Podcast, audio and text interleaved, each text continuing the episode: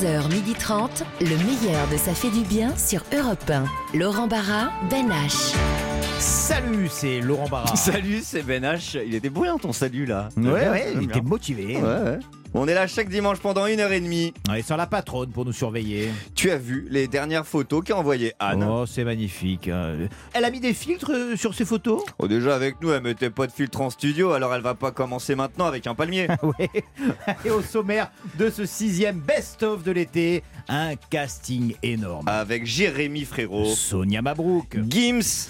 Mais on va commencer tout de suite par les meilleurs moments hein, qu'on avait passés avec Catherine Fro.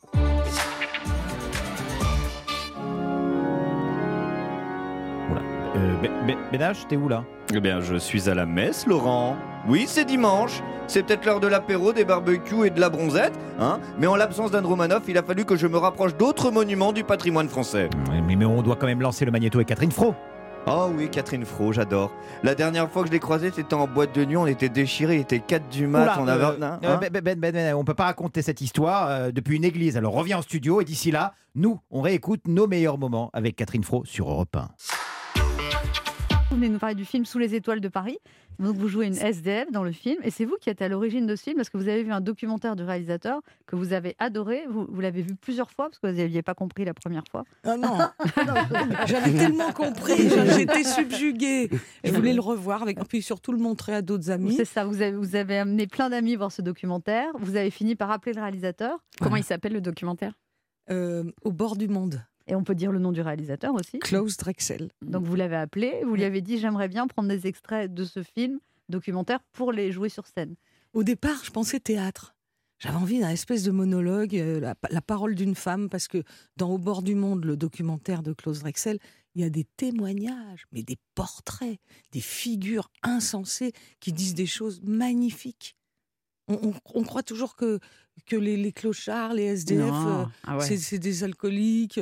Oui, il y en a. C'est des, des- des pauvres airs. Oui, ce sont de pauvres airs. Mais alors, je peux vous dire, il y a des discours, des témoignages, mais extraordinaires. Ouais, c'est souvent Et très notamment profond. de certaines femmes dans le film. Et je m'étais dit, ça, ça doit être pas mal, ça, au théâtre, d'aller prendre une parole comme ça, la retravailler pour s'en dégager. Mais franchement, et puis en fait, en parlant, lui, il m'a dit, on pourrait aussi en faire une fiction au cinéma. Puis moi, j'ai dit, bah allez, go. D'ailleurs, ça aurait été complètement différent au théâtre parce que dans le film, vous avez très peu de dialogue en fait, euh, notamment dans Oui. tout le début, vous parlez quasiment pas. Exactement. À un moment, on a pensé à faire une voix off, puis finalement, on l'a retirée. Et finalement, c'est le silence qui parle plus Mhm. que, que les mots.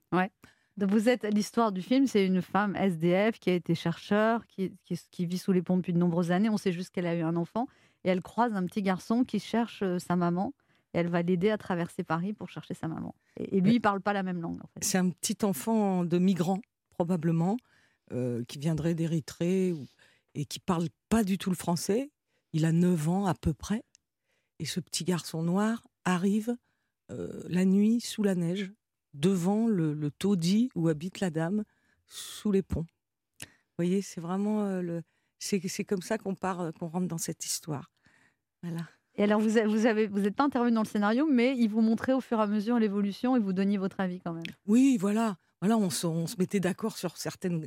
Mais, j'ai- mais ces deux auteurs, euh, les deux, c'est euh, Olivier Brune et Klaus Drexel qui ont écrit. Vous êtes allé sur le terrain avant le tournage un peu du film, voir comment vivaient les peu. SDF. et- Ouais, un peu, parce qu'au début, on a hésité sur la dégaine. Ouais. La dégaine de, de cette Christine. mhm. Parce qu'aujourd'hui, les femmes SDF, bah, elles sont comme vous et moi. Ouais, ouais. Ouais, Elles prennent encore nickel. soin Elles d'elles. sont nickel. Et en fait, moi, je me suis dit, vu que c'est une fiction, vu qu'on a, il y a un esprit de, de fable un peu, eh ben, je me suis inspirée un peu plutôt des, des gravures euh, des contes de Grimm. Mais j'imagine, Catherine Fro, que depuis, vous regardez plus les SDF pareil dans la rue.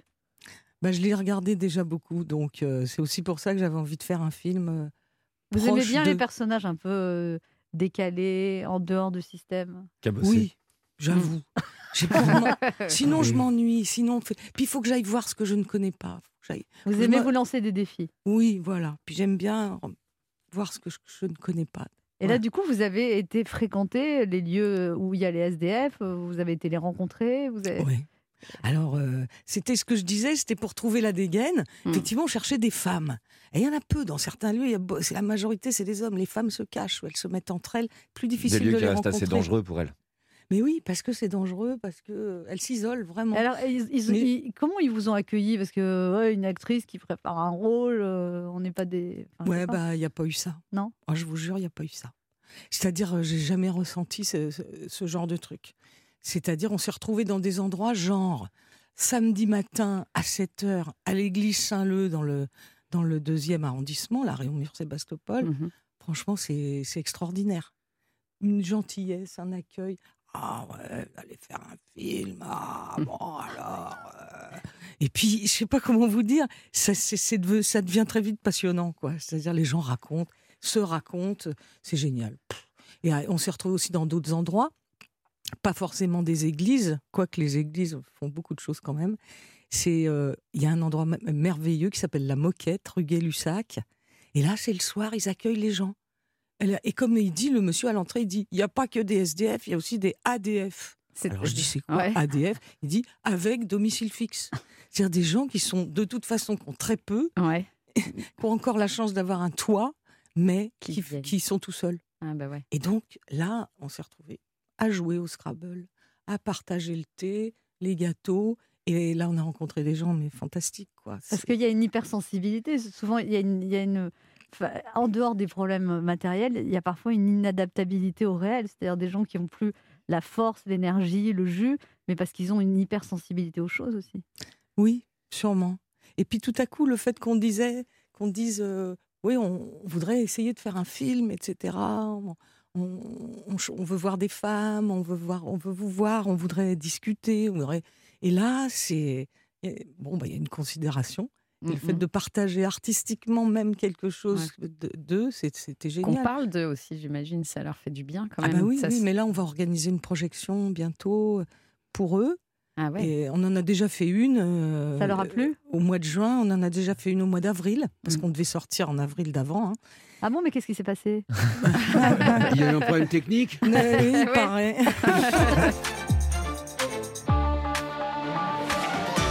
Allez, on se fait une petite pause rafraîchissante, on boit un coup et on s'asperge d'écran total. Attention, le soleil c'est dangereux. Tu bois quoi, mon Laurent? Allez, pour moi, ce sera un petit spritz. Et puis, on se retrouve dans un instant avec la suite de l'interview de Catherine Fro sur Europe 1. Ben H, Laurent Barra sur Europe 1.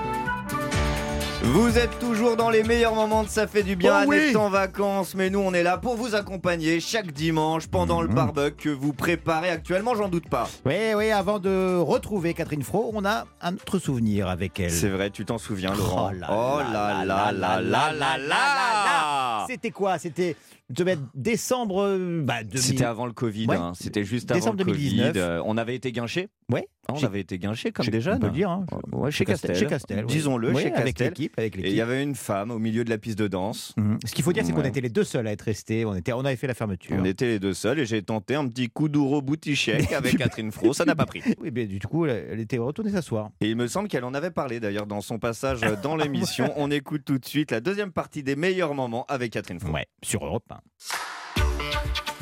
Alors, vous, euh, Catherine Fro, on se rappelle de ce personnage formidable dans Un air de famille, et vous avez dit après, mais je veux pas jouer tout le temps les idiotes, parce qu'à un moment, vous proposez que des rôles d'idiotes, en fait, c'est ça?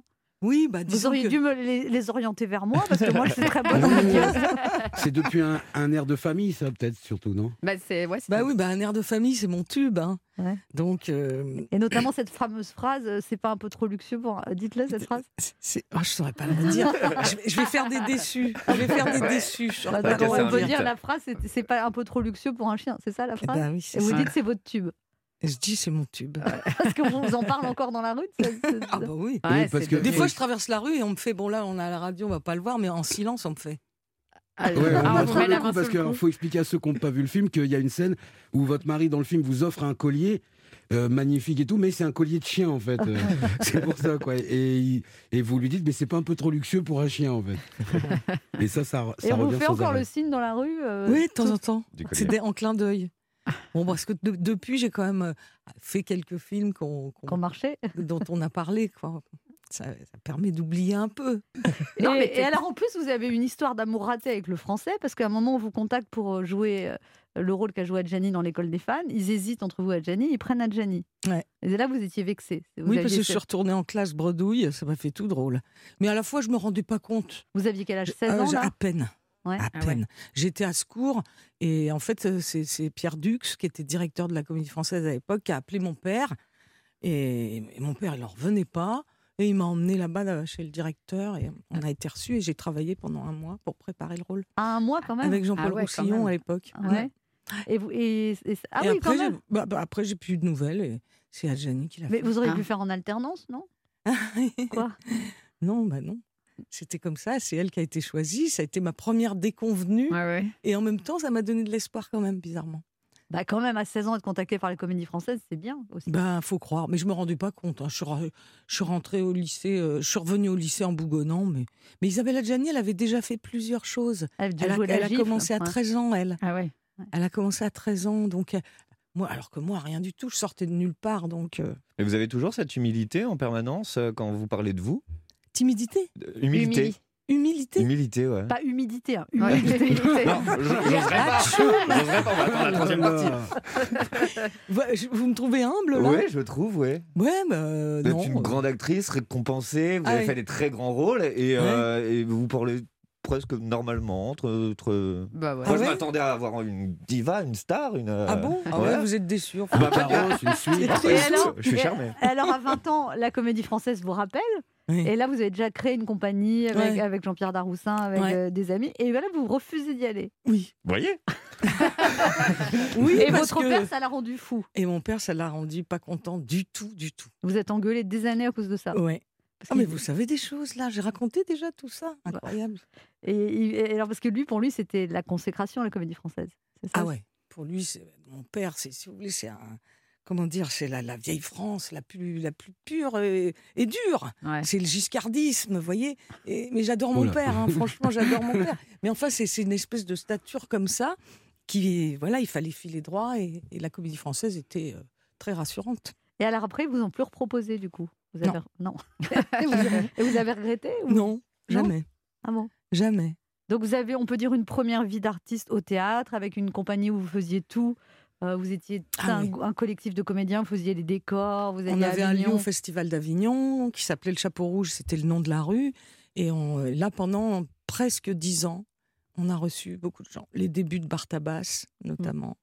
qui a- le- les débuts de, oui, de Zingaro. Il avait 19 ans et il avait un cochon, un petit cochonnet sur, un, sur une balançoire. Et sur la Valkyrie, il, il balançait son, son cochon bien attaché sur la balançoire.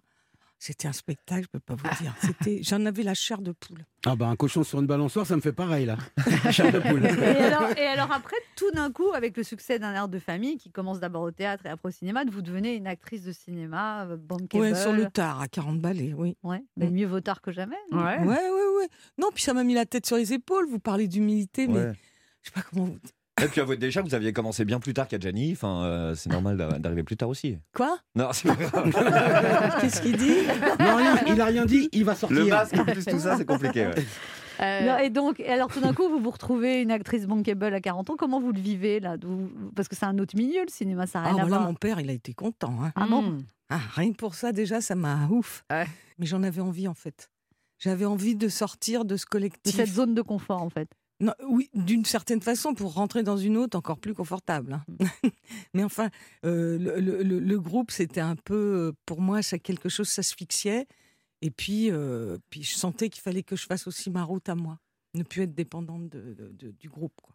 J'ai eu envie de faire ma route. Et, Et- donc, chaque fois que vous, vous, vous avez du succès quelque part, vous voulez toujours aller ailleurs. Comme là, en fait, vous dites, j'allais pas jouer éterne- éternellement les drôles sympas. Et, et là, par exemple, ce film, euh, c'est autre chose. un- Ouais, mais enfin, sauf que oui, c'est encore autre chose, je suis d'accord. Sauf que c'est des... donc ça fait, je fais du cinéma depuis 20 ans à peu près, et, et, et depuis et c'est pendant 20 ans j'ai fait des, vous voyez, j'ai quand même fait Vipère au point. Mm. C'était un peu l'électrochoc. hein. D'ailleurs, la presse a été très très très négative euh, sur moi Ah bon? au moment de la sortie. Ah ouais, c'était unique. Alors que le film, au bout du compte, Et qu'est-ce qu'ils ont il dit reste sur dans vous? les annales. Qu'est-ce Dans qu'ils votre ont rôle dit de Folcoche. Euh, oui, dans le rôle de Folcoche. Qu'est-ce qu'ils ont dit sur vous? Ah ben, c'était quelle drôle d'idée d'aller prendre Catherine Fro. Non, mais- Personne va y croire, personne n'y croit d'ailleurs. Enfin bref, c'était très dur. Mais même euh, Philippe de Broca, il n'était pas en odeur de sainteté à l'époque. Mm. Il y a des castes, hein, il faut avoir Mm, des cartes. hein. Et donc euh, là, je l'avais pas pour euh, ça, mais le film a tellement bien marché et tout, c'est c'est génial. Et maintenant, vous avez toutes les cartes, Catherine Fro. Vous avez l'impression encore de ne pas avoir de cartes? Non, plus ou moins. Plus ou moins, mais euh, c'est pas grave, je m'en fiche un peu en fait. Mais je m'en suis toujours un peu fichée. C'est-à-dire que. Vous n'allez pas dans les cocktails, euh, lécher. Enfin, je veux dire, Non, lécher. parfois je suis un peu obligée. c'est ce que Je veux dire-. Non, mais j'ai dit lécher. Je voudrais voilà. bien vous voir dans un cocktail, Anne, comment ça se passe Vous voulez chez Non, quoi dans les non, cocktails mais c'est pas ça, mais vous comprenez ce que je veux dire. Vous n'avez pas flatté des gens dans les cocktails. Lécher, peut-être un terme un peu. Cirer les pompes, en fait. Voilà, cirer les pompes. Oui, bah voilà, peut-être euh, peut-être que non, c'est pas tout à fait mon genre. Mais euh, non, je sors pas beaucoup, moi. Bah, Mais enfin, un peu quand même. Des Ouais. fois, il le faut. Ouais, il faut. Des fois, quand on f- on f- on- on- il faut fêter des sorties de films, Bah oui. on est heureux de les fêter. Hein. Vous voyez, ça m'arrive quand même de, de boire un peu trop. à- Au moment, tout à coup, j'adore la vie, moi, hein, vous Mm. savez. Mm. C'est-à-dire que quand on sort des films, on est heureux. Je vous présente Ben H qui adore la vie aussi Oui, et qui boit ouais. un peu trop aussi. Ah, vous allez ça bien nous vous fait entendre. deux points communs déjà, Catherine Fro. Sachez que je suis très heureux de pouvoir vous parler ce midi, les yeux presque dans les yeux. Je dis euh, presque dans les yeux parce que premièrement, euh, mes yeux à moi seront plus souvent sur la feuille que je suis en train de lire, et deuxièmement parce que dans le cas où ils seraient plongés dans les vôtres deux yeux, je serais beaucoup trop intimidé pour m'exprimer euh, clairement. Ah, ça ne me fait pas ça avec tout le monde, Catherine Fro. hein. J'ai euh, j'ai juste cette petite faiblesse face aux grandes actrices uniquement. Hein, on pourrait recevoir le ministre de l'Intérieur que je pourrais faire un twerk en slip dans le studio, mais face à vous, Catherine Fro, j'ai si peur de sembler médiocre, pas au niveau, que j'ai presque envie de poursuivre ma chronique tout en alexandrin et ne plus jamais revenir sur cette danse pour Darmanin. Car oui, car oui, vous êtes une grande actrice, comptant plus de nominations au César que je ne compte de relations stables. Et il est là sans doute le problème que j'ai dans mon rapport avec vous autres, les actrices. Le problème, c'est que ce n'est pas seulement la femme ou l'actrice que je rencontre. À travers elle, c'est tous ces rôles emblématiques, marquants, qui m'observent dans un unique regard. Catherine Fro, face à moi, c'est soudainement les yeux d'Odette Tout le Monde, de Marguerite Dumont, de Yolande Ménard, qui me scrutent, me rendant plus fébrile en ce moment que lors de mes derniers résultats au test PCR. Mais en plus, depuis quelques mois maintenant, Catherine Fro, euh, vous êtes aussi, euh, et nous en arrivons au but de mon propos ce midi, vous êtes aussi pour moi désormais l'héroïne non plus seulement de dizaines de films, mais aussi de l'une de mes anecdotes fétiches. Une anecdote véridique que je raconterai un jour à mes futurs, en- mes futurs enfants en regardant une du cultissime Un air de famille sur une télé géante du futur pour passer un bon temps durant les longues après-midi de couvre-feu de l'an 2035 où les Français pourront alors sortir uniquement entre 7h52 et 9h23 et seulement en trottinette électrique vegan. Bref, à mes enfants du futur, je leur parlerai de ma toute dernière soirée en boîte de nuit. Après, évidemment, leur avoir expliqué le concept de boîte de nuit, dont la dernière ferma bien tristement dans l'Hexagone près de 15 ans plus tôt, en 2021, je leur parlerai, je leur parlerai de cet endroit merveilleux où on pouvait dire Hé, un coca s'il vous plaît On nous répondait Voilà, votre verre, ça fera 35 euros. Et nous, on disait quand même Super, merci. Hein, à mes enfants, je leur dirais que le dernier soir de ma vie où je suis sorti danser dans une boîte de nuit parisienne, sur la piste de danse, encore clairsemée à l'heure de mon arrivée, se trouvait la formidable actrice qui danse comme dans la télé. Je leur dirais que ce soir-là, en la voyant, j'aurais adoré faire comme Jean-Pierre Daroussin dans le film et danser sur People Have the Power. Enfin, à mes enfants, je leur dirais que je n'ai pas osé parce que j'ai toujours été très intimidé par les grandes actrices. Alors bien sûr, Catherine Frou, il est toujours possible que je me sois trompé, que vous démentiez cette anecdote, que vous ne soyez pas cette fameuse femme que j'ai cru deviner sous les lumières stromboscopiques de ma dernière boîte de nuit parisienne. Peut-être. Mais vous casseriez une belle histoire pour mes pauvres futurs enfants qui vont naître dans un monde pas simple. Merci de m'avoir écouté et à bientôt sur le dance floor, j'espère. Bravo. Et on se retrouve dans un instant avec la suite du meilleur de Ça fait du bien. Oui, avec du beau gosse qui sent le sable vrai. chaud là. Ah, c'est parfait pour l'été, ça. Ah Jérémy oui. Frérot était avec nous cette année hein, et il sera bientôt à l'Olympia le 29 mars 2022. À tout de suite sur Europe 1. Eh oui. Laurent Barra, Ben H sur Europe 1. Ah, ça fait du bien. Fait même l'été, même l'été avec le meilleur de l'émission. On va réécouter l'interview de Jérémy euh, Frérot qu'on avait reçu avec Anne Romanoff. T'as pas l'air de beaucoup l'aimer, toi. Oh si, il chante bien. Bah ouais. Il est beau gosse. Bah oui. Il joue de la guitare. Bah ouais. Il fait du surf. Ah, il joue mieux que ça en plus. Hein. Non, t'as raison, je l'aime pas. Mais on le réécoute quand même. Allez, cadeau pour les auditrices. Vous avez bien flippé quand ça s'est arrêté, frérot Delaga, parce que vous étiez très heureux dans ce duo. C'était magique, les salles étaient pleines, vous entendiez super bien avec. Justement, il s'appelait d'ailleurs euh, Frérot de la Vega. Flo de la Vega. Flo ouais. de la Vega, Ouais. voilà. Et vous, c'était pas votre nom de la Vega en fait? Non, moi mon nom c'est Frérot. Du coup, c'est pour ça que c'était Frérot de la Vega. Et, euh, et du coup, bah, je suis redevenu. Les gens, pendant longtemps, ils ont cru que- comme vous ressembliez, que vous étiez frères, beaux gosses tous les deux. Je suis sûr qu'il y a encore des auditeurs là qui vont écouter quoi. Quoi, ils étaient pas frères Encore aujourd'hui? Ah ben, je- j'en ai, j'ai même entendu euh, des gens qui disaient que Flo de la Vega allait sortir un album Ouais. euh, qui s'appelait Meilleure Vie. parce qu'en plus de ça, les pauvres, euh, on est en train de, de les perdre parce que lui aussi va sortir un album dans pas longtemps. Ouais. du coup, ça devient un peu compliqué. Mais euh, C'était comme un frère de cœur quand même. Ouais, complètement. On, on- on s'est construit ensemble, on a fait de la musique ensemble. Mais il était mal à l'aise dans ce duo, c'était pas ce qu'il voulait faire. Ouais, il a, il a- il a- enfin, il a commencé à, être fatigué en fait. Il, a, il avait envie de- d'un d'un peu, D'avoir des doutes, c'est ça? d'un peu plus de pause, de, de- de- de se recentrer sur lui-même parce que c'était un peu, c'était le leader du groupe, donc euh, il, a, il, a, il avait besoin de- de- d'être vachement euh, éveillé pour euh, faire tout ce qu'il faisait. Et, et puis moi, quand je me suis retrouvé tout seul, j'ai compris qu'il y avait beaucoup de taf en fait. Ouais, parce que Euh, par exemple, pour les interviews, vous disiez que vous le laissiez parler et, et après Ouais. vous faisiez une vanne derrière, vous étiez tranquille. Et la première fois que vous êtes retrouvé tout seul en interview, c'était une catastrophe. C'était une catastrophe. Euh, je me suis, je me suis liquéfié. C'était horrible. Et euh, je Là, me ça suis- va, là, ça va. Là, ça va mieux, non Ouais. Ouais, enfin, on attend la Euh, petite ouais, vanne hein, quand même. hein. je fais des mots, non C'est cool. Sur ce deuxième album, j'ai fait des, des chansons plus simples à comprendre. Un Plus peu- intime aussi. Ouais, bah, quand on fait des, des chansons avec des mots plus simples, on arrive à aller un peu plus loin dans, dans le sentiment, dans, dans, dans la manière de toucher les gens. Et du coup, euh, quand on Parler de vos comprend- fragilités aussi. Ouais. Ça, Ouais. ça attendrit les filles. Oui, ça, c'est très fort. Je vais commencer à faire ça, moi. Aussi, je me sens très fragile en Oui, ce oui, on est fragile. Oui, mais lui, il a la guitare. Euh, il est beau gosse, oui, non, mais dites-le clairement. ah, le bassin d'Arcachon, vous avez dû bien profiter de la Ça, vie. ça attendrit les hommes aussi. Non, hein. ah, c'est- vous avez dû bien profiter de la vie avec la guitare. Je fais, du, je fais de la glisse, tout ça. Ouais. non Ce mec qu'on pouvait pas blairer. C'est ça, c'est lui. il, est- il- Je vous- il était sauveteur en mer. En plus. Genre en maillot de bain, le mec Comme si allait ça suffisait sauver. C'est l'enfer, mais je vais changer de place. c'est vous qui m'avez gâché ma scolarité. Et alors, du coup, sportif, parce que fils de prof de sport, votre mère aussi, les deux, quoi. Les deux. Mariée à une grande sportive. La famille parfaite, quoi. Et voilà, je demande le fils. Calme-toi, Mais vous Sacha. êtes jaloux Mais Bah, bien sûr tu n'es qu'une boule de jalousie. Il a toutes les raisons de l'être en même temps. Il représente tout ce que tu sais. Quand tu draguais une fille, à chaque fois, elle, elle te disait non, en ce moment, je préfère rester seule. Non, elle reste pas seule, elle va avec lui. Sacha, c'est pas ta psychothérapie ici, hein donc on enchaîne, s'il te plaît. Le mieux, c'est qu'on vous entende chanter, Jérémy Frérot. Avec grand plaisir. Vous allez nous chanter une chanson qui s'appelle. Un homme. Et ça Ouais. parle de la masculinité aujourd'hui. Ça parle, du questionnement qu'on peut euh, avoir. Euh, Je ne veux pas y répondre, mais je veux montrer que les, hommes aujourd'hui euh, se posent des questions. En posez-vous des questions. Ça va, Anne? Non, mais c'est vrai. Posez-lui des questions d'ailleurs. Je m'en fous, je vais planquer sa guitare, il ne choquera pas. On va couper toutes les cordes. On va, on va mettre de cieux dans le noir, comme ça on se croira sur une plage euh, avec un feu de camp. Ouais. On allume le briquet. On va faire chauffer les chamallows. Ça va ramener du sable. Ça s'appelle Mon homme. Ah bon, bon, alors ça s'appelle Un homme. Oui, pas mon homme. Vous êtes déjà dans la possession en fait. C'est euh, mon problème. Bienvenue chez. Regarde comme je suis, un cœur et deux poings. Je vis, je veux, j'oublie, comme toi ni plus ni moins. Regarde comme je crie, comme je ris aux éclats. Je cours, je crée, je brille, je sais, je ne sais pas. Toi tu veux un homme, toi tu veux un père. Tu me dis ralentis, tu me dis accélère. Et plus je te suis, et plus je te perds.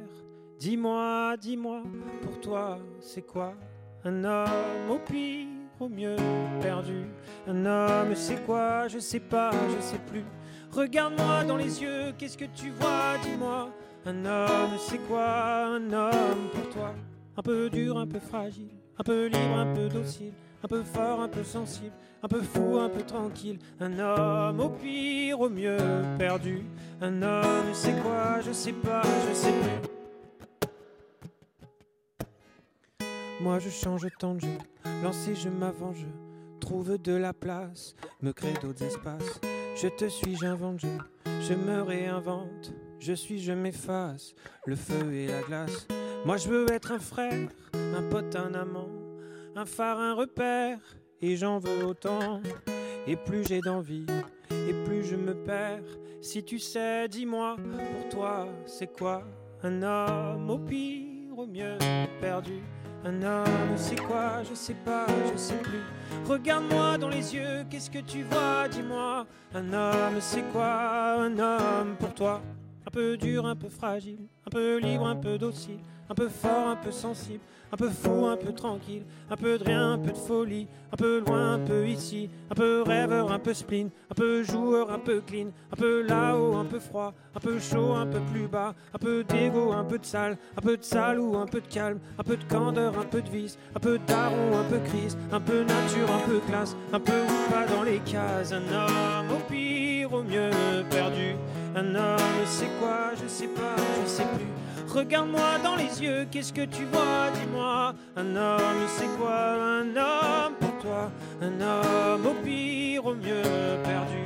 Un homme, c'est quoi? Je sais pas, je sais plus. Regarde-moi dans les yeux, qu'est-ce que tu vois, dis-moi. Un homme, c'est quoi un homme pour toi? Bravo. Ouais, pas mal. Merci joli. Jérémy Frérot. Il y a aussi cette chanson que vous adressez à votre fils Lou. Hmm. Ça s'appelle J'ai la mer. J'ai la mer au-dessus de mon âme. J'ai la mer au-dessus de mes pensées. J'ai la mer au-dessus de mes drames. N'importe où sur la terre, si à la mer on peut rester. N'importe où sur la terre, si à la mer on peut rester. Si tu n'oses pas, tu as le choix, tu sentiras la guerre en toi. Si tu n'oses pas, tu as le choix, tu sentiras la guerre en toi. Si tu n'oses pas, tu as le choix, tu sentiras la guerre en toi. Si tu n'oses pas, quoi qu'il en soit, t'auras ton père au-dessus de ton âme. T'auras ton père au-dessus de tes pensées. T'auras ton père au-dessus de tes drames. N'importe où sur la terre, n'importe où sur la terre, n'importe où sur la terre, je serai ton père. Petit enfoiré. Ah, vous avez vu, il parle de vous, Sacha, à la fin. se retrouve dans un instant avec les meilleurs moments de l'émission. Ça fait du bien sur Et on Europe 1. rediffusera un de mes grands souvenirs. Sonia Mabrouk était passée nous voir entre deux interviews pour son livre Insoumission française. À tout de suite sur Europe 1. Ben H, Laurent Barra sur Europe 1. Ça fait du bien, même au mois d'août. Et Eh oui, tous les dimanches de l'été, on s'écoute nos meilleurs souvenirs. Et tout de suite, ceux qu'on a partagés avec la courageuse Sonia Mabrouk. C'est vrai, d'habitude, c'est elle qui pose des questions, mais là, elle était venue pour répondre à celle d'Anne Romanoff. C'est pas le plus simple, hein, c'est pas le plus non, simple. oh, non. Allez, on écoute ça tout de suite sur Europe 1. C'était pas trop long pour venir euh, là de- de- d'Europe 1 Des, Non, embouteillages va. Non, ça Deux, va trois minutes. euh, Ah, Europe un 1, saut, un peu, oui. c'est un peu votre deuxième maison, Europe 1. Oh, même la première, hein, je dirais. Je suis là depuis 12 ans, vous savez. hein. 12 Avant de ans me regarder, même. on Ah dirait que je fais partie des meubles, ça m'inquiète.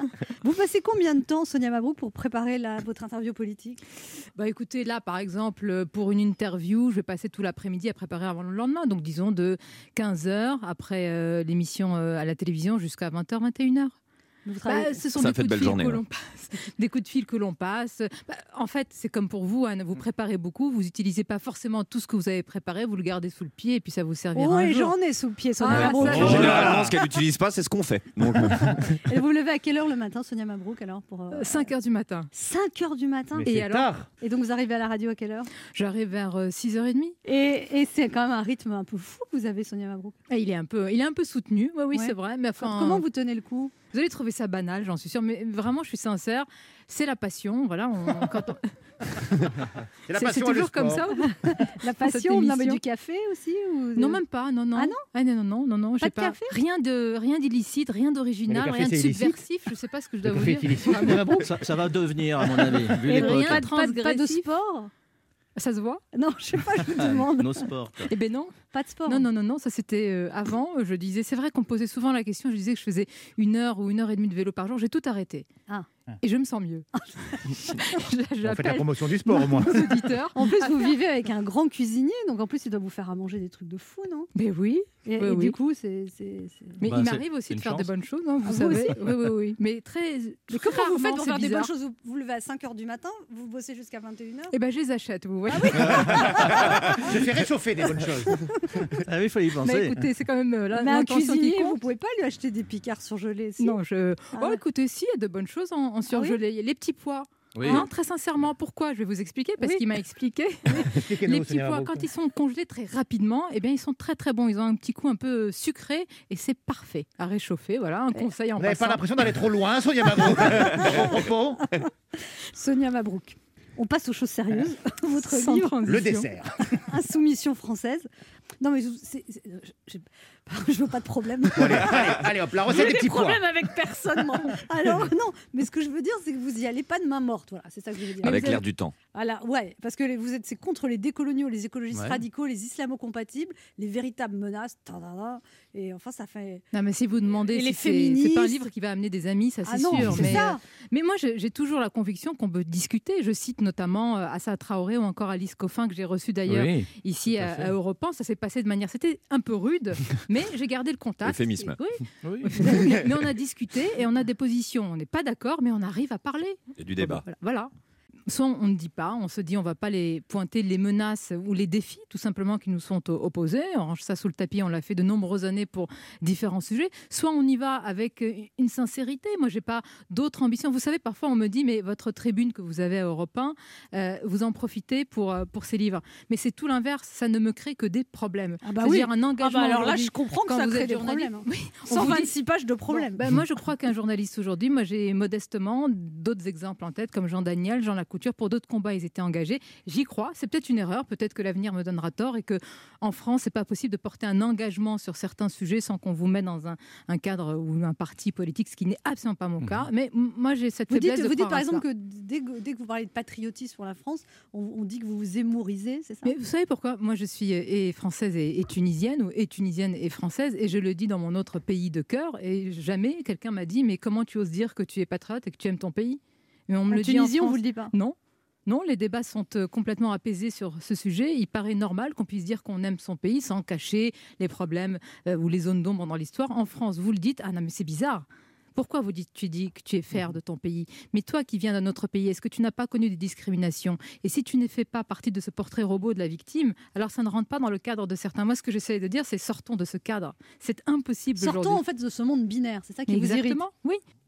Je comprends qu'il y ait des discriminations aujourd'hui, mais vous ne pouvez pas les euh, tenter de lutter contre ces discriminations en excluant. Et c'est ça qui vous irrite en ce moment, Sonia Roux, c'est l'intolérance en fait. Dans, dans- Et l'absence de nuance. Le courage de la nuance, d'ailleurs, c'est un livre formidable de, de Jean Birnbaum, c'est ça. Et pourquoi le dire aujourd'hui C'est être. c'est- Je, je n'arrive vraiment pas, c'est une vraie interrogation. Et, et parfois, je me dis, est-ce qu'il faudrait ne plus. euh, Parce qu'il y a un dictat de la tenir à bien-pensance. son hein. Oui, c'est la tout. définition de la liberté d'expression qu'on connaît, enfin qu'on connaissait. Mais exactement. Et c'est exactement cela. Et donc parfois, euh, ça peut aller loin, comme lors d'entretiens. Mais moi, c'est ça que j'aime, c'est que chacun puisse mettre sur la table vraiment ses, ses tripes, ce qu'il pense et, et dire les choses. Bah, vous mettez vos les tripes mettez, vous. sur la table sans petits pois. On va y revenir à la bouffe. On va y revenir. Voilà. On va parler des vrais. Ah, mais je suis pas journaliste politique, moi je dis ce que je veux. hein. on va parler des vraies choses. Donc, dans, dans votre livre, Sonia Mabrouk, Insoumission française, vous distinguez cinq groupes. Donc, vous dites qu'ils étendent de matière tentaculaire leur influence les pseudo-nouveaux antiracistes, les antisécuritaires pavloviens, les féministes primaires, les écologistes radicaux, les fous du genrisme et les islamo-compatibles. En fait, c'est un peu le. C'est un peu le, les adjectifs que vous mettez à côté qui. Oui, qui, qui, qui force un peu le trait, c'est ce que vous voulez dire. Oui, Bah, ça. évidemment. Vous allez vous faire plein d'amis, là, Non, mais l'écologie, d'abord, c'est Oui. la cause la plus noble et partagée par tous. Je ne vais pas dire, euh, bah, voilà. Mais les écologistes radicaux, sur certaines choses, euh, je pourrais vous citer, et même un collier de perles, quand même sur certaines déclarations ahurissantes. Je ne vais pas Le maire de Euh, oui. Grenoble, qui est très bien, qui est très bon. Mais il est formidable. Bah, Il y, a- il y a certaines choses sur les rêves des enfants, etc. Sur les, sur les aérodromes. là. Vous dites, C'est vous dites que ces groupes, Bon, vous je dites, pense vous que c'est pensez un que peu ça menace d'idéologie. l'é- l'équilibre et l'harmonie de la société. Vous, vous dites ça. Je pense que quand on touche à ce qui n'est pas, euh, à ce qui est de l'ordre de, de l'idéologie, quand on essaie de convaincre sur un terrain qui n'est pas le combat politique, oui, on touche à autre chose et, et que euh, on n'a pas à nous convaincre sur ces choses-là qui touchent parfois à l'intime, à la, à la vie privée, euh, aux idées et, ces alors, les radicalités alors, peuvent être dangereuses. Sonia Mabrouk. Je vais faire comme vous. Sonia Mabrouk. euh, À la marque Olivier Fogiel. À la- à l'américaine. Sonia, Sonia Mabrouk. Répondez. Répondez. Non, J'ai pas posé c'est- ma question. C'est Jean-Pierre, ça, le. Sonia Mabrouk. Répondez, répondez. Sonia Mabrouk. euh, C'est bluffant. Oh là C'est bluffant. Oh, Ah, je- Elle est rentrée dans le personnage. Ah, Je- ouais, Qui est la vraie Sonia Moi-même, j'ai eu les- Anne Moi-même, j'ai eu les jetons là. Ah Euh, là, Sonia Mabrouk et les militaires signataires de la tribune qui fait polémique et qui parle de guerre civile. Vous, vous y croyez ou vous en pensez quoi Bah, je pense, attention, euh, parce qu'on parle parfois de sens, c'est le sens des mots aussi. Euh, guerre civile, c'est quand même de- une expression qui est extrêmement forte. Il y a toujours une, une nuance, un chemin de crête entre alerter et contribuer à stériser le, le débat. Est-ce qu'ils l'ont trouvé ce chemin de crête? Je ne suis pas sûre. Maintenant, ce sont peut-être des lanceurs d'alerte et moi, je ne veux pas dire à des militaires qui sont en Charentaise, je ne peux pas dire décemment de militaires qui ont été au Mali, en Afghanistan, opération Sentinelle qui nous protège, qu'ils sont des, des planqués. Jamais je n'oserais le dire et pourtant on l'a entendu dans la bouche du gouvernement. Moi, c'est ça ce qui m'a choqué. Ah, Eh oui. Oui, ça me vous choque. avez été choquée, Sonia Mabrouk. Vous me faites peur. On Elle va nous avoir fait peur beaucoup à de tous. réactions.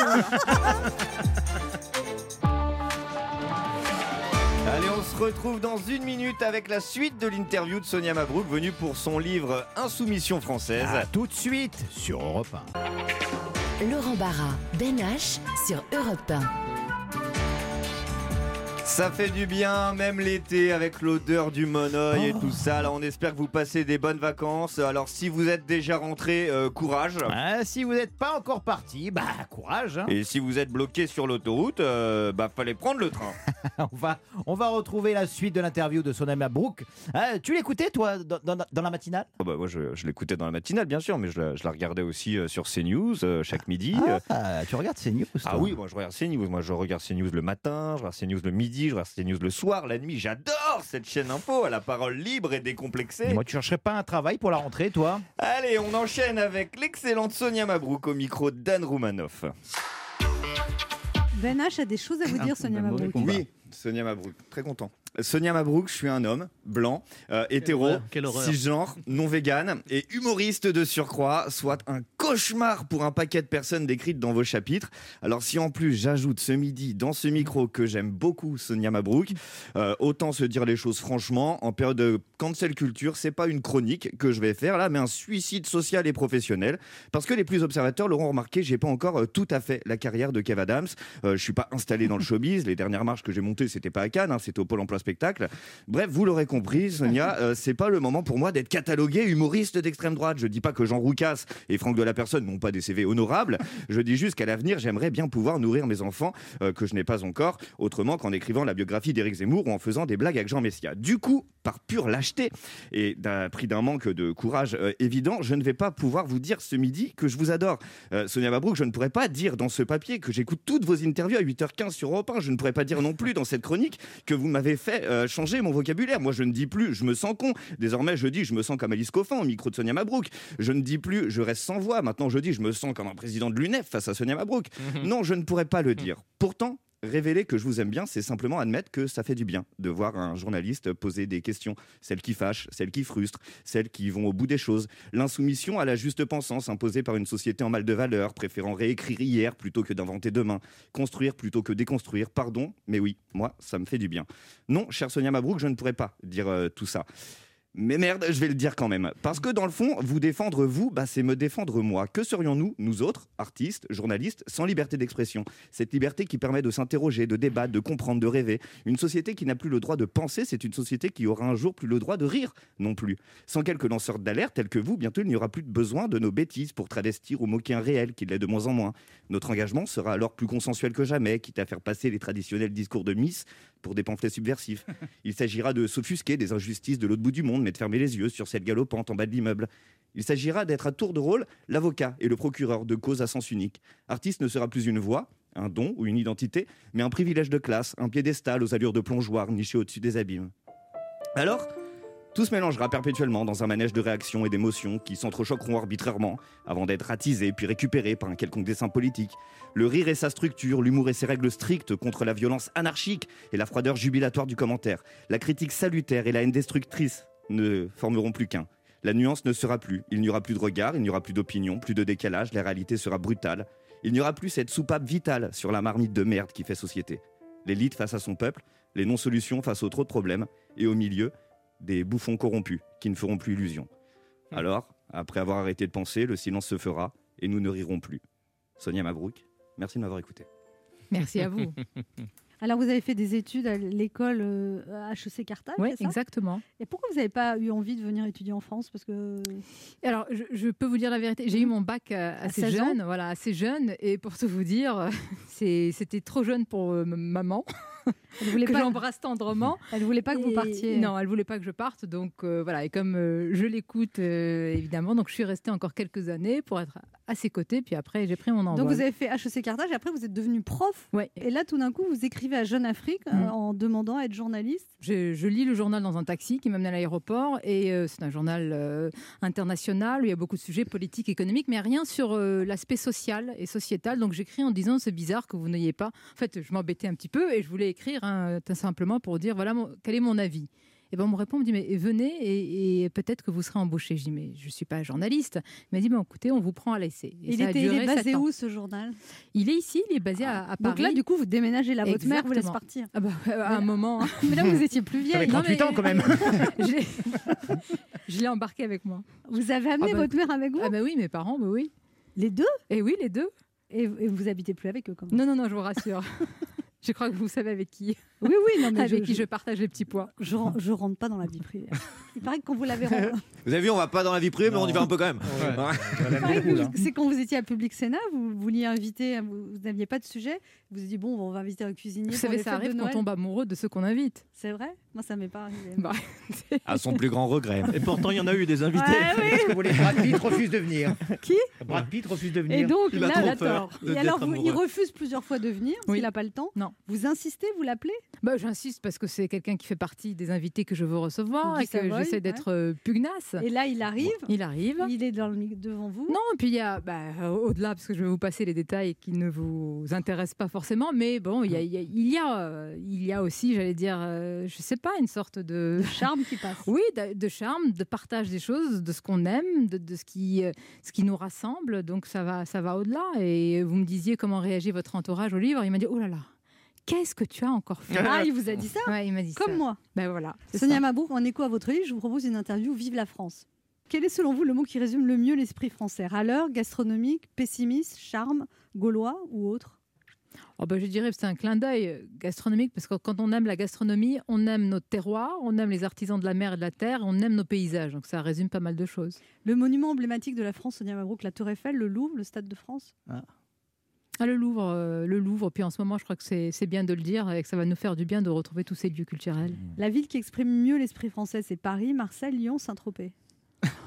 Tunis Tunis bah, Soyons transgressifs. Sonia Mabrouk, d'après vous, quelle est la principale qualité des Français?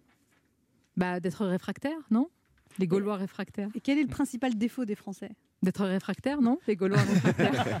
Qu'est-ce que la France a que les autres pays n'ont pas, à part le trou de la sécu? Le sens de l'humour, le sens de l'amour, savoir partir dans tous les sens? Ah si, il y a quelque chose qui est, euh, je sais pas, qui est euh, indicible. C'est pour ça que ce pays, il est différent euh, des autres. Par exemple, on nous dit qu'on est attaqué, même, là je parle de sujets lourds, le terrorisme islamiste. On nous dit, mais il touche tous les autres pays. Oui, mais d'accord. Mais s'il touche la France en particulier, ça a été théorisé malheureusement dans des livres par des islamistes, c'est parce qu'il y a une certaine idée de la France qu'ils veulent attaquer. Et le dire comme ça, c'est pas, c'est- écrit, c'est théorisé. Il faut vraiment se rendre compte de ce danger au sens de menace à long terme. Et ils ont toujours une bataille euh, d'avance euh, sur nous. Ils ont le temps long. Alors pour une fois, il faut qu'on s'en rende compte que nous, on a le temps court, mais qu'il nous faut réagir avec des idées, évidemment, et avec le sursaut salutaire nécessaire. Quel est selon vous le livre qui résume le mieux ce qu'est la France les illusions, perdues, les illusions perdues de Balzac, le dictionnaire des idées reçues de Flaubert, les essais de Montaigne ou Astérix le Gaulois de Goscinny et Uderzo? Moi, je vais rester dans Astérix, allez. Sonia Mabrouk, quel est l'homme qui a marqué l'histoire de la France plus que n'importe quel autre? Ça va vous paraître banal De Gaulle? Bah oui. Et la femme qui a marqué l'histoire de la France, Sonia Mabrouk? Peut-être la femme de De Gaulle, parce que derrière un grand homme, il y a toujours euh, une femme.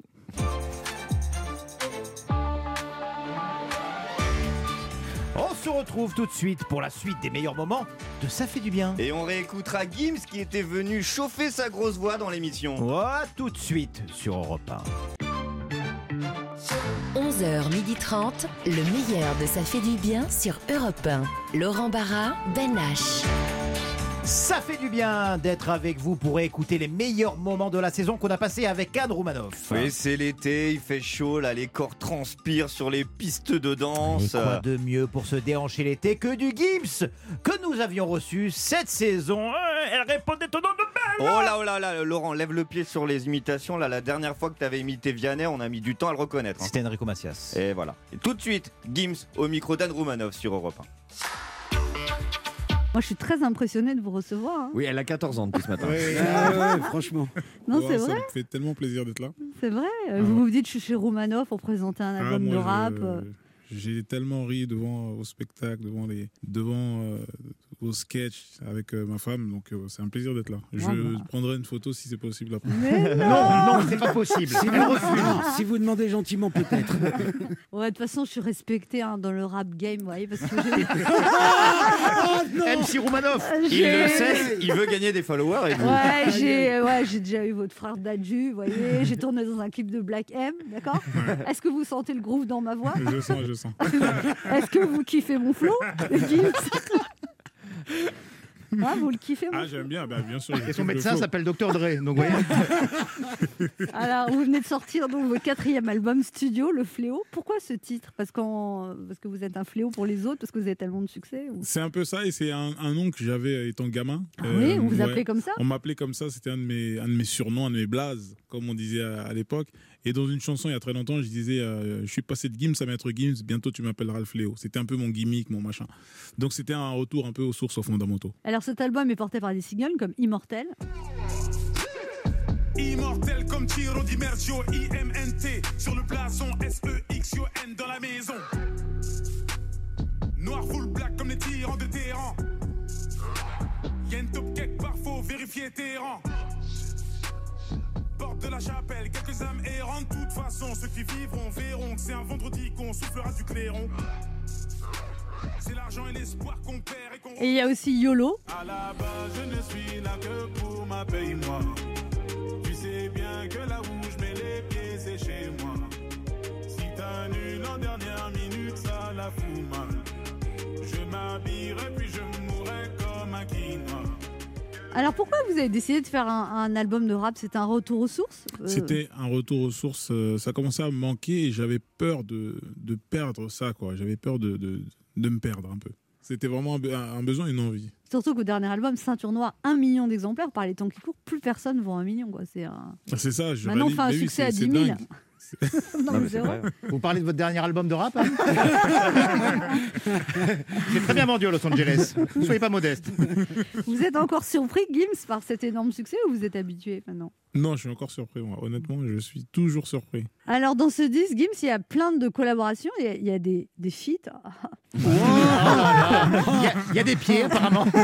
Parce qu'elle a essayé de dire featuring, c'est trop compliqué. là. 10 feats, 10 feats, c'est bon. Ah, il y a Leto, il y a Bosch, il y a Gazo, il y a, il y a Latif. C'est pas comme ça qu'on dit. Les jeunes que vous soutenez depuis des années. d'ailleurs. Il y a Latif, Os, Os l'enfoiré, Val. Caris, voilà. Ouais. C'est ça. hein. Ah, bah. Comment vous les avez choisis C'est au feeling? C'est au feeling et, euh, et surtout, j'aime bien, j'aime beaucoup ces artistes-là. Et ils sont frais, c'est là, il y a beaucoup euh, d'artistes de la nouvelle génération, donc j'ai voulu un peu mettre certains en avant. Et c'était un vrai kiff, un vrai plaisir. Et quand, vous, et quand vous avez choisi Caris, pardon, il y a eu un choix Caris, Booba, Caris, Booba ou pas du tout? Non, pas du tout, c'est un pote. Dans ma fille, elle m'a dit, faut pas lui parler de Booba, d'accord? Elle a raison, elle a raison. Tais-toi, tu vois, parce que moi je connais mieux les trucs que toi. Ah, il y a un problème de rap, là, il y a un crash. Anne, Anne Romanoff, la reine du terre-terre. C'est quoi le terre-terre? Je sais même pas ce que c'est. C'est le quartier, le terrain. Ah, euh, pardon. Il n'y a pas longtemps, on a reçu Kenji Girac qui s'est fait connaître en reprenant en version flamenco votre tube Bella. Tous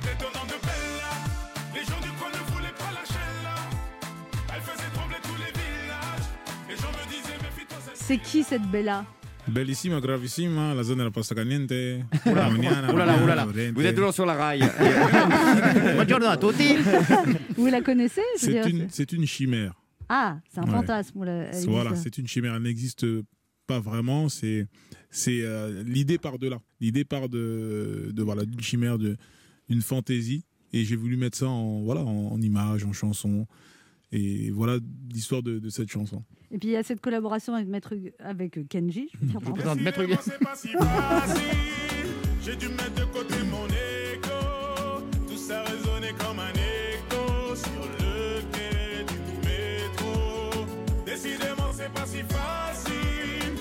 Et puis il y a le morceau Sapé comme jamais où vous remportez la victoire de la musique, la chanson originale et le clip sur YouTube 480 millions de vues. Comment vous expliquez ce succès de dingue là? Waouh, franchement, c'est. euh, ça on- ça s'explique pas vraiment, surtout sur un son comme ça, comme jamais. C'était vraiment inattendu pour moi, mais vraiment. Je C'est une pensais pas chanson qui est dans un tous les mariages. succès. Enfin, quand il y avait des mariages, maintenant Oui. il n'y en a Ouais. plus, mais quand il y avait des boîtes. Oui, bien sûr. Je pensais pas avoir un tel, succès avec cette chanson, vraiment pas. Vraiment pas, parce qu'elle est très euh, communautaire en vérité. Alors, vous avez fait le Stade de France, quand même complet, l'année dernière, hein, en fait.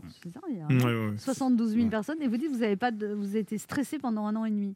Ah oui, c'était. À partir du moment où je l'avais annoncé, j'étais. Ça y est, je suis rentré dans un stress.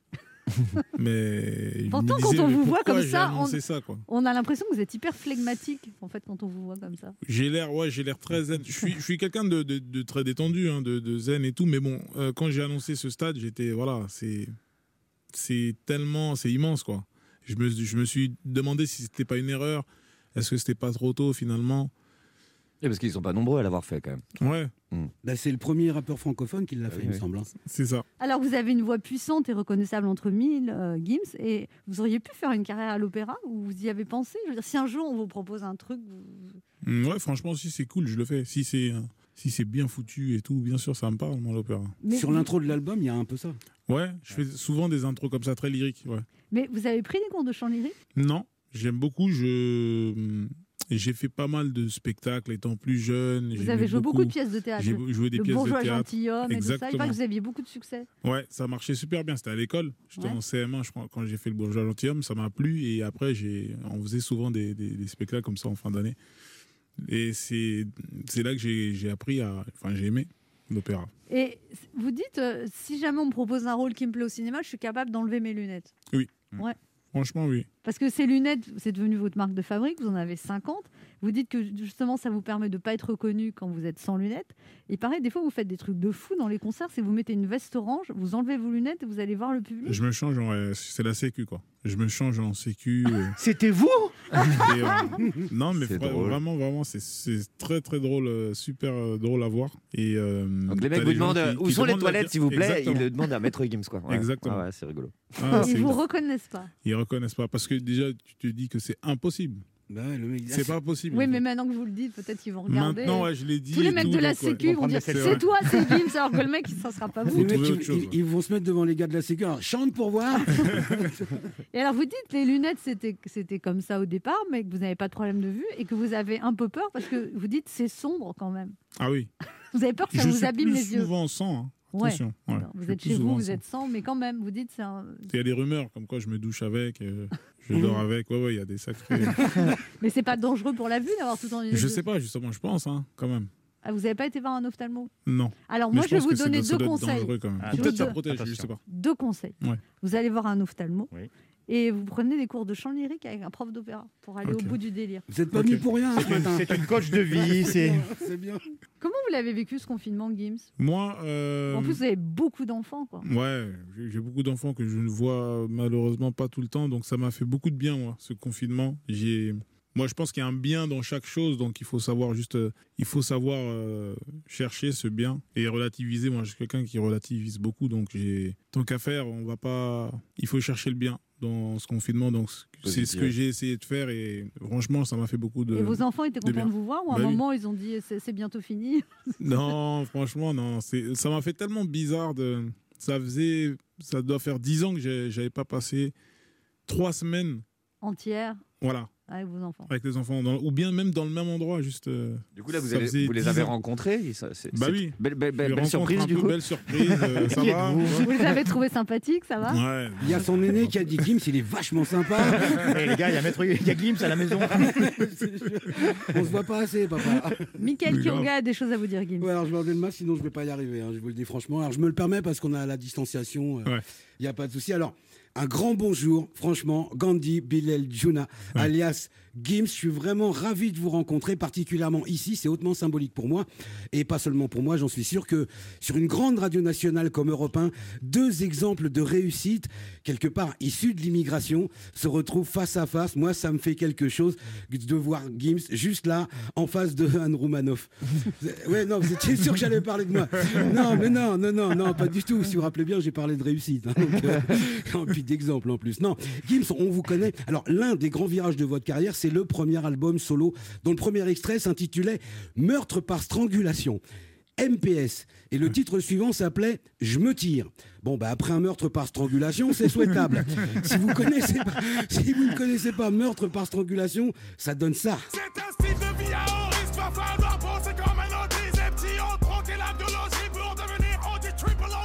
Gims, heureusement que vous voyagez à travers les styles. Heureusement que vous voyagez à travers les styles parce que je vous cache pas que quand mon neveu est tombé sur meurtre par strangulation, comment vous dire, il a changé. Un peu comme si Aladdin était devenu Jafar. ouais.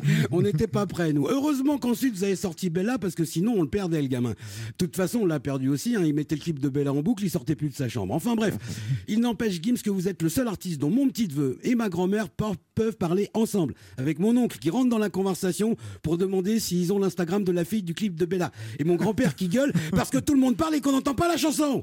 Voilà, on peut jouer du Gims partout, dans les écoles, les collèges, les lycées, les facs, les soirées d'entreprise, dans les pots de départ à la retraite, même dans les EHPAD, ça marche partout. Gims, on peut dire, vous êtes la star absolue, on vous l'a déjà dit, que vous êtes le nouveau Johnny. Alors si je peux me permettre un petit conseil, restez toujours fidèle à votre public.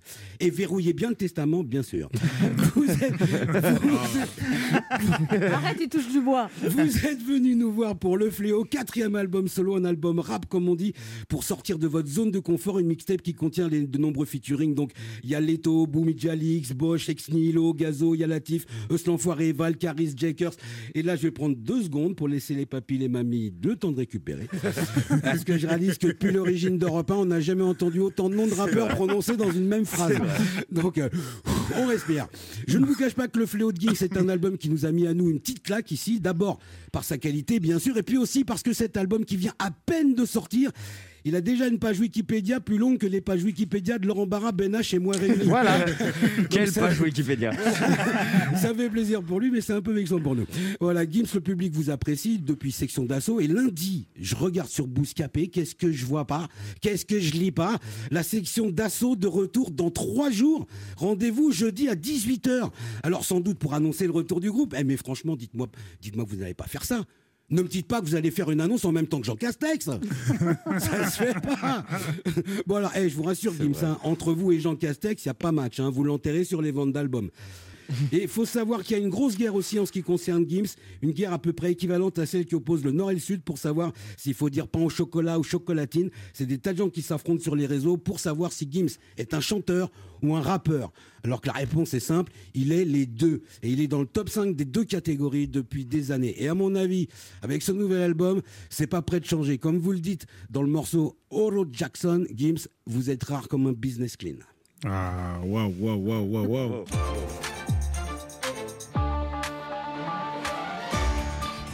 Allez, on se retrouve dans un instant avec la suite du meilleur de Ça fait du bien. Oui, petit plongeon dans la piscine. Oh. Réassort de glaçons et de noix de cajou. Et revenez vite avec nous sur Europe 1. Ben H, Laurent Barra sur Europe 1. Ça fait du bien d'être ensemble tout l'été. Oui, tous les dimanches, on revient sur nos souvenirs de l'émission aux côtés d'Anne Romanoff. Laurent, je te propose qu'on enchaîne directement avec la suite de l'interview de Gims. Ouais, Gims qui était venu nous parler de la réédition de son album Les Vestiges du Fléau. Ah, le fléau, c'est comme ça que les filles m'appelaient. Alors rassure-toi, c'est toujours comme ça qu'elle t'appelle. hein. On écoute Gims sur Europe 1.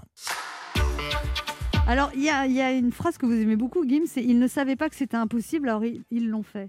Ouais. Parce que vous, au départ, vous dites vous n'auriez pas parié sur vous. Ah ouais, non, j'aurais pas parié. Non. Non. Disons que les débuts de vie ont été un peu compliqués. ouais. Vos parents euh, sont Très com- compliqué le départ. En fait, c'est un faux départ. Donc, euh, tu te dis euh, éliminé, quoi. Ça y est. Alors, vos parents, ils arrivent du Congo. Ils arrivent en France, vous avez deux ans, c'est Voilà. ça? Ils n'ont pas de papier, pas Voilà. d'argent. Voilà. Vous vous cachez. euh, vous- Donc ça, voilà, c'est une vie. euh, Il y a de combien d'enfants à cascade, l'époque euh, À l'époque, on est, on est, on est euh, quatre. Ouais. Et alors, à trois ans, on vous place en pension? Je suis en, ouais, c'est en pension, c'est une, famille d'accueil ou un internat, je sais plus comment on appelait ça À exactement. Forges-les-Eaux Fo- ouais, Forge, euh, Forge les Bains, je crois, Ouais. ça s'appelait. Donc je suis placé là-bas et le week-end seulement, les parents viennent ou on peut, euh, on peut, on peut partir. Mais sinon, on est du lundi au vendredi. Et là, vous- quand vous vous rappelez très bien que quand vous avez trois ans, vous arrivez là-bas, vous pleurez toutes les larmes de votre Ouais, je me vous- rappelle, je me rappelle. Ça, c'est un souvenir, euh, c'est un flash que j'ai. parce que j'ai l'impression qu'on m'abandonne. Et euh, c'était la première fois pour moi que je quittais vraiment euh, mes parents. C'est très ça, jeune, c'est- 3 ouais. ans. Ouais, 3 ouais. ans, c'est très jeune. Ils n'avaient pas le choix, en fait. C'est un flash, c'est incroyable. Je me souviens encore de ça. Et en même temps, vous dites que c'est là-bas où vous avez appris la culture française, Bah oui. plein de choses. Bah, c'est à Michael partir Jackson. C'est à partir de là que j'apprends la culture française, justement avec tous ces moniteurs, ces éducateurs et tout. Ils vous ont revu Non, malheureusement. Je je les ai jamais revus. J'en ai revu d'autres, ceux de, du collège, Ouais. du lycée, mais eux, non. Et alors, vous étiez placé avec vos frères et sœurs ou tout seul? Avec mes frères et sœurs. Toute la- tout- Tous les enfants, Voilà, en fait. tous pour- les enfants, on était Et tous votre mère, ça a dû lui déchirer le cœur de devoir Bah passer. oui, c'était, mais c'était compliqué. C'était la meilleure solution parce que soit on était avec eux euh, à cascader, euh, à dormir à gauche, à droite, avec tous les enfants et tout, c'était impossible. Et vous dites quand même que vous avez, euh, vous avez dormi dans des cages d'escalier. euh, ça, c'était quand alors? Ça, c'était un peu plus tard. C'était euh, pendant ma scolarité, quand j'étais. euh, Donc la, la pension, vous êtes resté jusqu'à quel âge? Je jusqu'à... suis resté, euh, je suis resté jusqu'à mes 6 ans. D'accord. 6-7 ans, ouais. Et après Ensuite, je suis arrivé sur Paris, à Paris, donc j'étais scolarisé euh, dans le 3e arrondissement. Ensuite, euh, bon, on a dû déménager parce qu'on était voilà, dans un squat du 3e. Ensuite, on est parti dans le 10e, ensuite dans le 9e. Donc, Toujours je on change à chaque fois dans- d'école comme Dans ça. des squats ou dans- Toujours, ouais. Et vous dites, j'ai rencontré beaucoup de drogués dans ma jeunesse. Bah oui, parce que j'étais. Bah oui, forcément. Parce que euh, quand tu vis dans des squats, forcément, tu es avec des gens. Il n'y a pas souvent des Des gens de la rue, Voilà, ouais. des gens de la nuit, quoi. Il n'y a pas de. Et ça, ça, vous- ça, est- ça vous a forgé pour percevoir les gens, pour sentir les dangers Ça vous a. Ouais, bien sûr. Ça vous a Parce donné- que moi, j'ai grandi dedans. J'ai grandi vraiment dans le danger, entre guillemets, mais sans, sans savoir. C'est comme un enfant qui est là, qui joue avec un cobra, quoi. Tu vois pas le. C'était le quotidien. danger. C'était le quotidien. Et alors après, votre père quitte votre mère, elle se retrouve toute seule avec six Oui, enfants. bah oui, même, oui. même un, c'est difficile, donc Bah six, oui. on imagine. Donc, euh, donc elle, euh, elle improvise. Et ça se passe bien quand même, quoi. C'est-à-dire que. Bah, ça se passe bien euh, quand on est enfant, quand on est gamin, tout est, tout est positif. C'est ça la force des enfants. Et en même temps, on peut penser que votre mère a une force incroyable quand même, parce qu'elle aurait pu aussi. euh, Ah oui, euh, non, mais c'est la, je pense que c'est pour tout le monde, c'est pareil, c'est la plus forte. Maman, c'est toujours la meilleure, c'est toujours la plus forte. Elle surmonte tout, tout, tout. On a l'impression que c'est toujours facile, on la voit pas pleurer. C'était ça, hein, euh, maman. Et alors, six enfants, quatre sont rappeurs, font de la musique. C'est dingue. Ouais.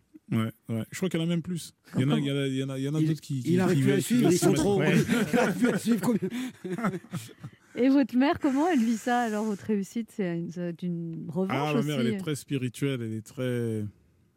Elle est, elle est, elle est spirituelle.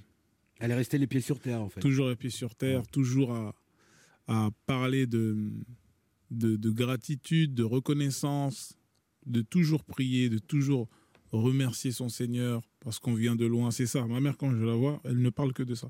Et ça, ça vous. Ça Tout le temps, ça tout le temps, tout le temps. Ça vous empêche d'avoir la grosse tête quelque part. Ça m'empêche, ouais. Ça m'empêche parce qu'elle me rappelle à chaque fois de- d'où on vient, quoi. Tout le temps. Laurent Barra, une question pour vous, Gims. Oh, J'avais carrément oublié la question, je vous écoutais parler. Alors, vous- vous qui dites que euh, vous n'auriez pas parié sur vous, vous êtes devenu l'idole de toute une génération. Euh, quel conseil donneriez-vous à cette nouvelle génération qui arrive et qui a envie de croire à une réussite? C'est toujours difficile hein, de, de donner des conseils parce que c'est du cas par cas, on est tous différents. Mais euh, il y a quelque chose qui est, qui est sûr, c'est que il faut toujours. euh, on, a, on a toujours les mêmes ingrédients qui reviennent c'est voilà, la persévérance, la patience, le travail. le travail, bien s'entourer. Surtout bien s'entourer. Ouais, ouais, moi, C'est je- je suis pas gagné avec tout ça, bon. Ouais. Donc, ça, c'est les ingrédients qu'on aura toujours. Ben H, une question pour vous. Oui, euh, Gibbs, on en a un peu parlé. On vous a jamais vu donc sans vos lunettes, qui font intégralement partie de l'artiste que vous avez façonné. Alors loin de moi l'idée hein, de vous demander de les retirer pour avoir une exclue. Ah non, non, non, ce serait un scoop génial qui ferait parler de l'émission partout. Mais je vous demanderai pas ça. hein. Et même si je le faisais, vous ne le feriez pas, hein, de toute façon. Donc ma question est la suivante. Une rumeur raconte que sans vos lunettes, vous chantez faux. Vous pouvez prouver le contraire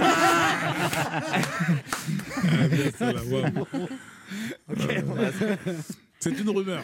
C'est juste une rumeur. Alors, je vous présente euh, une jeune chroniqueuse euh, qui a- Bonjour. Bonjour Marie. C'est Marie Ouais, Oui. c'est Marie. Alors, vas-y, c'est quoi ta question Bah, en fait, euh, j'avais trois questions, mais elle les a toutes posées. Voilà. Ouais. Au revoir Marie. Merci Marie d'être passée. Merci T'as rien d'autre à dire T'as rien d'autre à dire Euh, J'ai une question. Est-ce que vous trouvez pas ça un peu réducteur le terme pop urbaine quand on vous décrit? Waouh, question intelligente en plus. Ok, c'est la première question intelligente. Merci Philippe Manœuvre. Salut Gibbs. Comment tu vas Ouais, alors là, je trouve ça complètement réducteur